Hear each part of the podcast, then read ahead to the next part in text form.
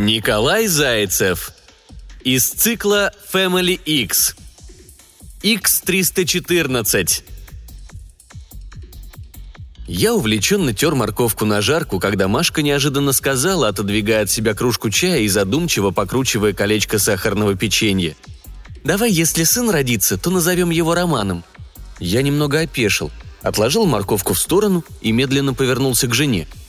«Во-первых, ты не беременна, а во-вторых, почему Роман?» «Мне имя нравится». Включая метод исключения и перебирая всех знакомых родственников, я осторожно спросил, чуть прищурясь. «Потому что так звали твою первую любовь?» Машка даже подпрыгнула на стуле, глаза ее расширились, задышала с шумом. «Как ты догадался? Я же тебе ничего не рассказывала!» «Ты меня пару раз Романом называла», — в шутку сказал я то, что сразу пришло в голову, и добавил. «Во сне». Машка стала серьезной.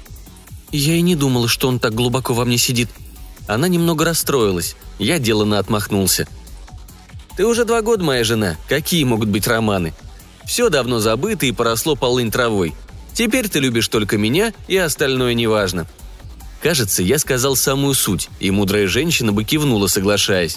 Машка была не такой. Она грустно посмотрела на меня, и губы ее задрожали. «Это же была первая любовь, как ты не понимаешь? Разве можно забыть такие сильные чувства?» «Нужно забыть», — подсказал я. Машка упрямо закачала головой, глаза ее увлажнились. «Только не Ромика. Ты это ты, а Ромика я не забуду никогда». «Так», – пробормотал я, снимая фартук. «Хватит на сегодня готовки. Какой Ромик? Любишь-то ты меня и живешь со мной, и вообще прошлого нет, есть только настоящее, а в настоящем живем мы». «Как это нет?» – изумилась Машка. «Так и нет, есть мы и наша любовь». Жена задумалась, поджала губы Видел, что она не соглашается, но молчит. «Ты что?» – пораженно спросил я. «Ты до сих пор его любишь?» Машка покраснела. «Ромик был очень хороший, настоящий мужчина. Просто он испугался и исчез, когда я сказала ему, что беременна». Я сел на табуретку, придвинул ее недопитый чай к себе, сделал пару глотков. «Ты была беременна?» «Дважды». «Я что, не настоящий мужчина?» Машка поморщилась. «Ну что ты, ты классный. Мягкий и добрый, умный очень, рассуждаешь прикольно и меня понимаешь. Поэтому я тебе доверяю и все рассказываю. Но что-то мне в тебе не хватает». «А что, Ромик лучше был?» «Ромик – мужик, он другой. Знаешь, как он меня любил? Как никто другой. Он просто исчез быстро и ничего мне не сказал. Может, дела какие важные наступили тогда?» «Понятно», – пробормотал я, вставая. Настроение что-то испортилось, и я пошел в гостиную футбол смотреть. Две недели думал, с Машкой почти не разговаривал. Она со мной тоже, дулась. А я искал Ромика.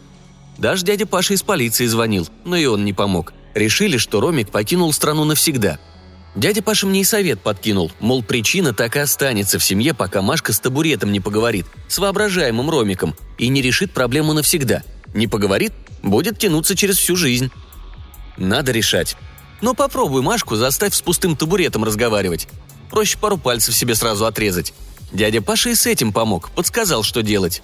Я заметно повеселел, провел приготовление, позвонил в одну фирму и стал ждать дня X. Через пару дней они дали положительный ответ, и утром я первым заговорил с Машкой. «Дорогая, жена с интересом посмотрела на меня. Сегодня ты встретишься с Ромиком. Вам надо поговорить и все выяснить до конца, иначе у нас могут возникнуть трудности в дальнейшем. Давай их сейчас решим, пока не родили ребенка», «Ты нашел Ромика?» – прошептала Машка и заплакала. Она растирала косметику по лицу и не могла остановиться. «Я не смогла. Я искала его все это время и не смогла». Я поморщился, пропуская очередную Машкину пилюлю сквозь себя. Улыбнулся, продолжил спокойно, проявляя максимум выдержки.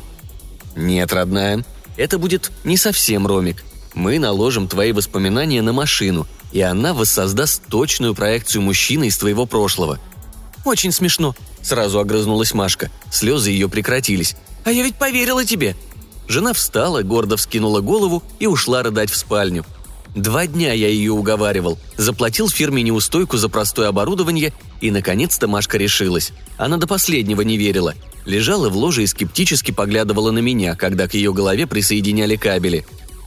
«Глупая затея», – пробормотала она напоследок, когда меня выводили из кабинета. Я на прощание показал ей большой палец и тепло улыбнулся. Воссоздание проекции заняло 12 минут. Мне предложили уйти, но я решил пережить это до конца, вместе с женой. Вдруг ей нужна будет поддержка. Оператор пожал плечом. Мои деньги. И проводил меня до следующего кабинета. Там мы с ним присели у прозрачной стены, и оператор занялся наладкой оборудования. Через пару минут в комнату ввели поджарого лосоватого мужчину. Выглядел Ромик не как модель с обложки, зря я переживал. Сонный недовольно поглядывая в зеркало, за которым расположились мы, он сел на стул, широко расставив ноги.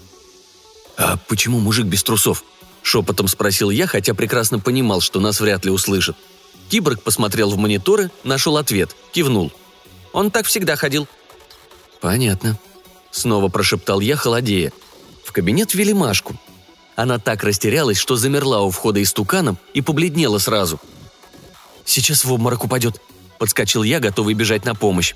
Биочеловек посмотрел в свой монитор и, отрицательно покачивая головой, сказал – «Нет, у человека сильное волнение. Пульс участился втрое, но нет опасности для жизни». «Ромик», — громко прошептала Машка. «Это ты? Я нашла тебя, Рома! Где же ты был?» Мужик равнодушно осмотрел Машку с головы до ног, зевнул, потряс головой, приходя в себя. «Сюда подошла, живо!» – приказал он. Моя жена торопливо побежала к стулу. «На пол опустилась?» Ромик кивнул, когда новая команда была исполнена. Взял Машку за подбородок – «Ты почему опоздала на четыре минуты?» «Я торопилась», — заикаясь, начала оправдываться женщина. «Я не виновата». «Ах, ты плохая девчонка. Ты очень медленно торопилась. Очень медленно». Ромик зацокал языком. «Что же мне с тобой сделать?» «Я такая плохая», – прошептала Машка. «Пожалуй, я пойду», – сказал я, никому конкретно не обращаясь. «Пускай они там выясняют, им надо поговорить. Они же так внезапно расстались. Я ведь понимаю все. Я подумал, что трех часов Машке точно хватит, чтобы выяснить причины поступков Романа. Они же взрослые люди. Скроют все проблемы и расставят точки. Машке станет легче. Но через три часа она не вернулась. И на звонки ночью не отвечала. Я не спал и выпил три литра кофе. А днем стоило только глаза прикрыть, как телефон сразу тренькнул смс-кой. Конечно же, это было сообщение от Машки. Я еле открыл его, так волновался – «Ты знаешь», — начиналось оно пространно, «я поняла, что никогда тебя не любила, и что ты не тот мужчина, который мне нужен. Прости и прощай. Ты обязательно встретишь своего человека».